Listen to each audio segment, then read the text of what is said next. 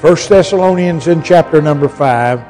And right quickly on Sunday nights, you know, I've been preaching on the subject of prayer, and that being the means by which we can sow to the Spirit. That ought to make perfect sense to any of us that prayer is that very thing. And so I've been sharing texts along that line. I don't know how many more I'll share. I'll share them as long as the Lord leads me to, and then when He doesn't lead me to share them anymore and moves me on to something else, I'll just move on. But this one is unique. And I almost skipped it. I really did. I almost skipped it until I run across the statement where Paul said in verse 23 of chapter 5, And I pray God your whole spirit, soul, and body be preserved blameless unto the coming of the Lord Jesus Christ. And I told you, if you if, if, you say, Preacher, what do you want us to pray for you? Well, I want to tell you something.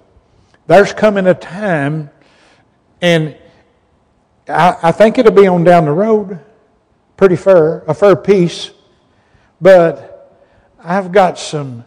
Uh, I've got some kin folks that lived up in their 90s, almost 100. Gene Reed's 90 something years old, and he's one of my kin folks.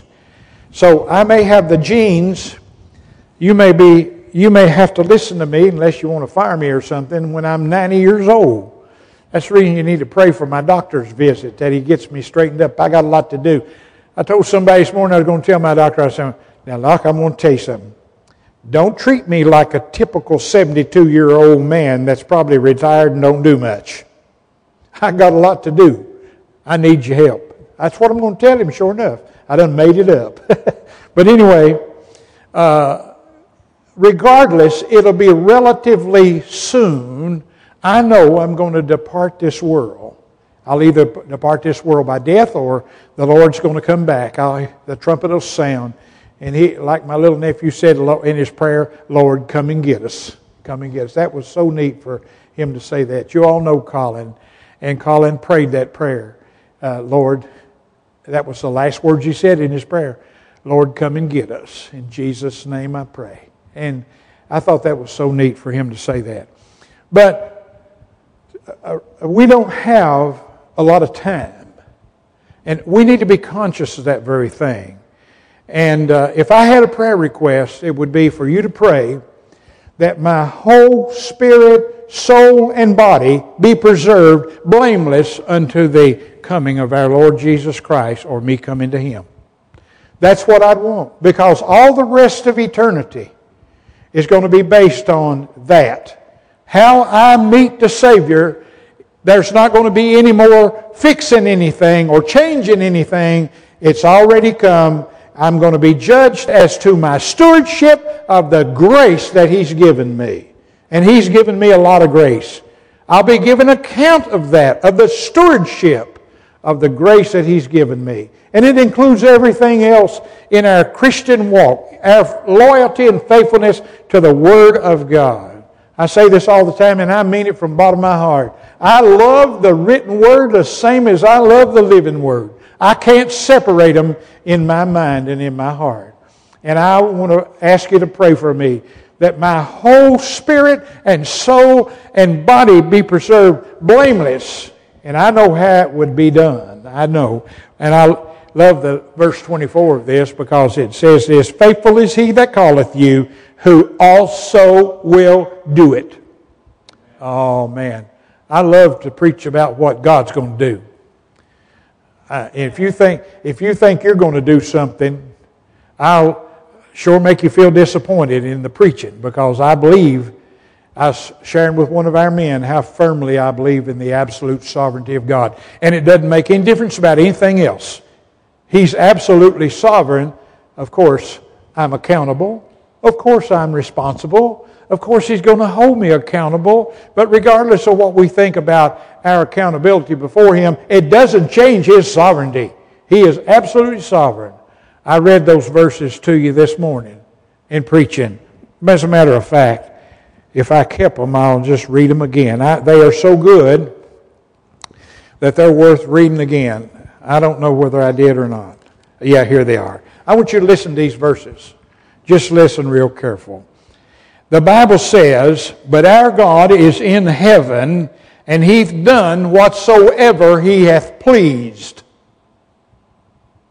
He always has. You remember this morning I was sharing with you that God is not frustrated, He's not disappointed, He's not aggravated, He's not ruffled. He has He is the God of peace, is who He is. It's who He is. Another one is this one. Whatsoever the Lord pleased, that He did in heaven and in earth, and in the sea and all the deep places. Another verse says this, but he is in one mind, and who can turn him? And what his soul desireth, even that he doeth. And the Bible says this, and I love this one, declaring the end from the beginning and from ancient time, the things that are not yet done, saying, My counsel shall stand, and I will do all my pleasure. I've said this, and I'm going to say more about it. It's been brewing in my soul. What you think about God will determine what your doctrinal beliefs are. There's no way around that. And I run into somebody, if I run in, oh, I've got a whole bunch more, but I'll, I need to get into the text tonight. But I run into somebody that don't believe in the security of the believer. I tell them all the time, your problem is you don't know the God of the Bible. He doesn't start what he's not going to finish. And the Bible says that. That's the God we know. And I don't know about you tonight, but I am so excited about who God is. I'm excited about that. And I mentioned that book this morning, and I'll mention it again. That book that we gave all the men one Father's Day by Arthur W. Pink, The Divine Perfections or uh, uh, it wasn't divine perfections, huh? Attributes of God. Did you know the greatest book that, in my opinion, that has the second greatest book? The first greatest book uh, was Pilgrim Progress. It falls second as the most purchased book in history to the Bible. Bible's number one. Pilgrim's Progress, number two. But I want to tell you all something. You talk about a book that will absolutely thrill your soul is Arthur W. Pink's The Sovereignty of God. I run into a Church of Christ preacher back years ago, and I told him, I said, I want to tell you something. Ain't no sense in me and you talking about doctrine. Ain't no sense in us debating that. You go get that book and then you come back and talk to me about it after you've read it. I seen him a few years later and he had gotten it and read it and he said it didn't change him a bit. oh, there are people like that. There are people that are like that. But anyway, in our text, he says the very uh, God of peace sanctify you wholly. That is completely, that is a spirit, soul, and body. Now, in our previous study, and I mentioned that this morning as I was sharing with folks what I was going to preach on, we, we have talked about the fact that positional sanctification, and I will get to progressive. I've done it before, I preached it before, but it's worth preaching again. As a matter of fact, I might preach it 10 more times in the next five years or something. But, but progress, sanctification has two meanings very clearly taught in the Bible one is positional. That's what I've been preaching about. And I preached this last Sunday night that we were positionally sanctified in eternity past. And I gave you the Bible that said that. Now, you say, well, I, I can't comprehend that. Well, you don't have to. God can. God can. He can do that. He knows everything. Boy, does that blow your mind or what? He just knows everything. But I shared with the folks this morning that I asked the question, when have you ever heard that preached? And I told the folks this morning, I, I went to church. I've been drugged to church all my life. And I served for years as an ordained deacon. I was a music director. I was faithful uh, to my church. and I never heard it preached. I'm a graduate of a Baptist Bible College, four year degree, never heard it taught. You say, Preacher, where'd you get it? I got it right here. I sure did. And that's why last Sunday night I could preach to you and I didn't have anybody question one little bit about the fact that God sanctified his people from eternity past. The Bible is very clear about that very thing. And so, uh, easy believism and decisional regeneration has canceled those truths out. I'm serious. You know how I feel about those two things. I've preached about that before.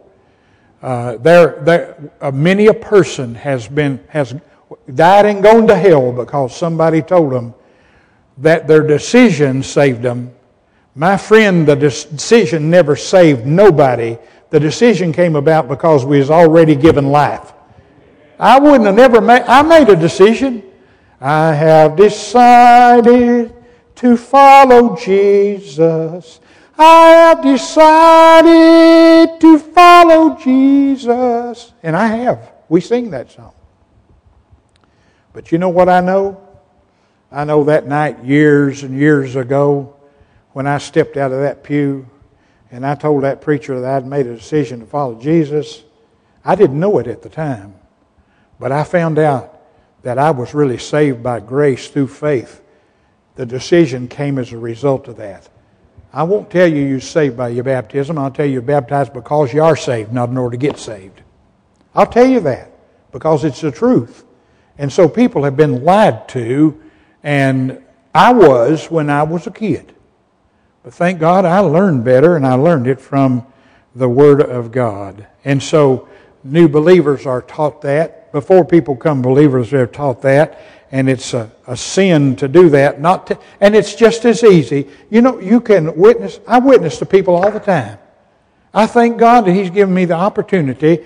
There's probably not a week goes by that I don't get to witness to somebody, and I don't have to leave these truths out. As a matter of fact, I can get their attention a whole lot faster when I talk about the God I love and the God I believe in. I can do it.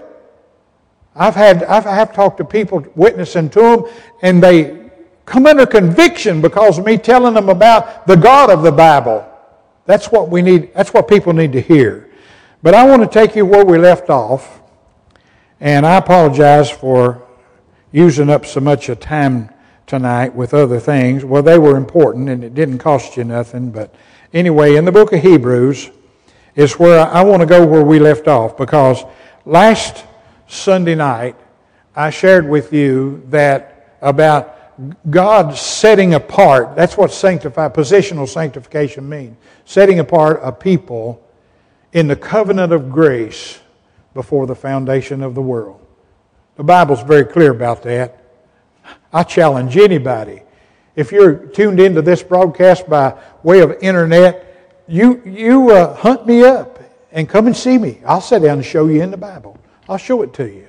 I don't, I don't preach something that I've not found in the Bible. I wouldn't be a hypocrite for nothing. And I'm not going to stop preaching it because a lot of people probably wouldn't believe it. You know. And anyway, where we was at is in Hebrews chapter 10. This is about when our Lord Jesus Christ, when we were sanctified in Him, positionally, when we were sanctified in Him. And I, I think I read this verse in chapter 10, verse 10. I want to read it. I want to point out something really neat about it. It says this. Verse 9 says, Then said he, Lo, I come to do thy will, O God. He taketh away the first, that's the old covenant, that he may establish the second, that's the new covenant. By the which, notice this, by the which will we are sanctified through the offering of the body of Jesus Christ once for all. Now, did you see it? So, do you believe I was sanctified? And I'm going to tell you, it wasn't, it wasn't exactly when Jesus died. I'll show you when it happened. I'll show you exactly when it happened. Verse 14 For by one offering he hath perfected forever them that are sanctified. And you know that word perfective, in, I don't remember what it is in the original, but it's really close to the word sanctified. The original word for sanctified hagios. And this is real close. They're so close that they really mean the same thing perfected. You say, Preacher, do you think I'm perfected? If you're in Christ, you are. you are. That's how we are perfected. And so it says that. Now, what these verses mean, and both those verses have the word sanctified in them. And uh, so when Jesus died on the cross, and when he took his blood, now, now listen to this. Actually, this is when I was sanctified. I, I, I dug and dug trying to find out exactly when it was. You know, when I, I'll sing that little song every once in a while, I'll you, when he was on the cross, I was on his mind. You know, people think it's strange that Jesus would know me. And I, it, I wouldn't be born for 2,000 years. Don't you think that's strange because he knows everything? He just knows everything. Amen? I never will forget one time. We had an evangelist. I don't remember how old I was, but it was 50 plus years ago. And I don't remember what he preached.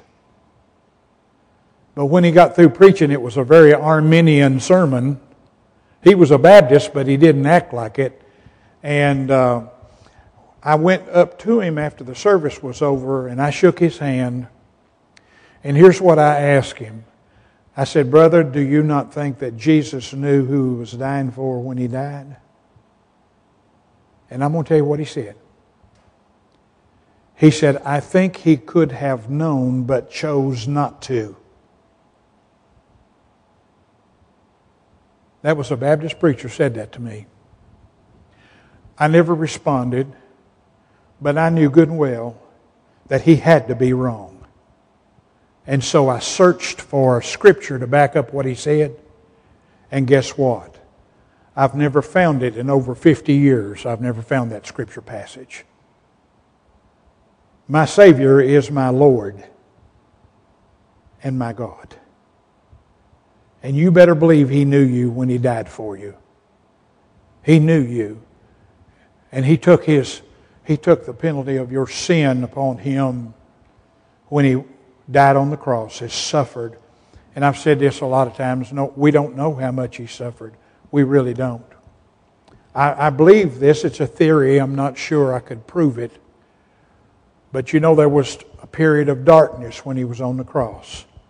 I believe when God would not allow no human eyes to see the pain that he bore. He took my eternity in hell for me. I know that. I know that. And I'm so thankful for it. So, I'm about to run out of time, and I want to point this out before I do.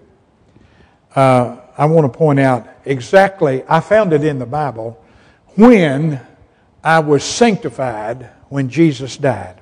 Here it is. It's in the ninth chapter of Hebrews. It's in Hebrews chapter 9. And you got to see this. This is precious. It says this in verse number 11. Notice it real careful. But Christ being come and high priest of good things to come, that's the new covenant that we're under, by a greater and more perfect tabernacle. Now, I'm going to tell you what that means a greater and more perfect tabernacle in the original. And it goes on to say, not made with hands, that is to say, not of this building. That tabernacle was the one that God gave the pattern for for building the earthly tabernacle, and God did that in the Old Testament. After the pattern. As a matter of fact, I can't remember where exactly it is in Hebrews, but it actually says that. After that pattern, after that pattern. And so in that tabernacle was the holy place. It was the place where the high priest went just once a year. And boy, I mean, it had to be done just exactly the way that God instructed him to do it. And they would even tie bells on him to make sure he was still alive and still moving. And I've even read that they put a rope on his leg in case they had to drag him out of there. It was the most unique place on the earth and it, because it represented that place in heaven, that mercy seat in heaven. And he goes on to say this in verse 12 Neither by the blood of goats and calves. You see, that sanctified the Old Testament people ceremonially so they could worship God. It had to be offered over and over and over and over and over and over again. Amen? It was just ceremonial cleansing says, Neither by the blood of goats and calves, but by his own blood he entered in once into the holy place, having obtained eternal redemption for us. That was it. You say, what did Jesus do in the period of time after he was crucified and gave up the ghost until he rose again and appeared to his disciples? What did he do? He went to heaven, he took his blood, and he offered it on the altar on behalf of you and me. And that's when I was set apart when he did that. When he did that. Is that powerful or what? Whew. Now, I'll just tell you tonight, you wouldn't have probably heard this anywhere else because there's so many places around our country and so-called churches where the preacher's afraid to preach the Bible. He's afraid somebody won't believe it and be offended. I tell people all the time, if you don't believe what I preach, just come and explain to me why I was wrong. And uh, they don't do that. I told you the other day what they do is they just leave. it don't match my belief, so I'm just going to leave. You know, that's what they do. But you know what? One day, I'm going to give an account for how I've responded to every word of this Bible that I preach from. Every single word, I'm going to give an account. Father, we praise you tonight. Thank you for being so good to us. Thank you for this opportunity that you've given me to share this, whether anybody else ever cares about it or not. It really don't matter. You've blessed my heart. So I pray you continue to bless this little series on sanctification. It's such an awesome subject. And Lord, it's a work of grace that you do that we've never been worthy or deserved. I admit it tonight. I'll keep on admitting it as long as I draw a breath. I've been blessed far beyond my worthiness. And I thank you, dear God. Now I pray you speak to our hearts tonight. I pray you would communicate to each of us that are here and all who may be tuned in by social media. Speak to our hearts. Show us something. Teach us something. Let it not go away, but keep bringing it before us and help us to rejoice in your wonderful truth. In Jesus' name we pray. Amen.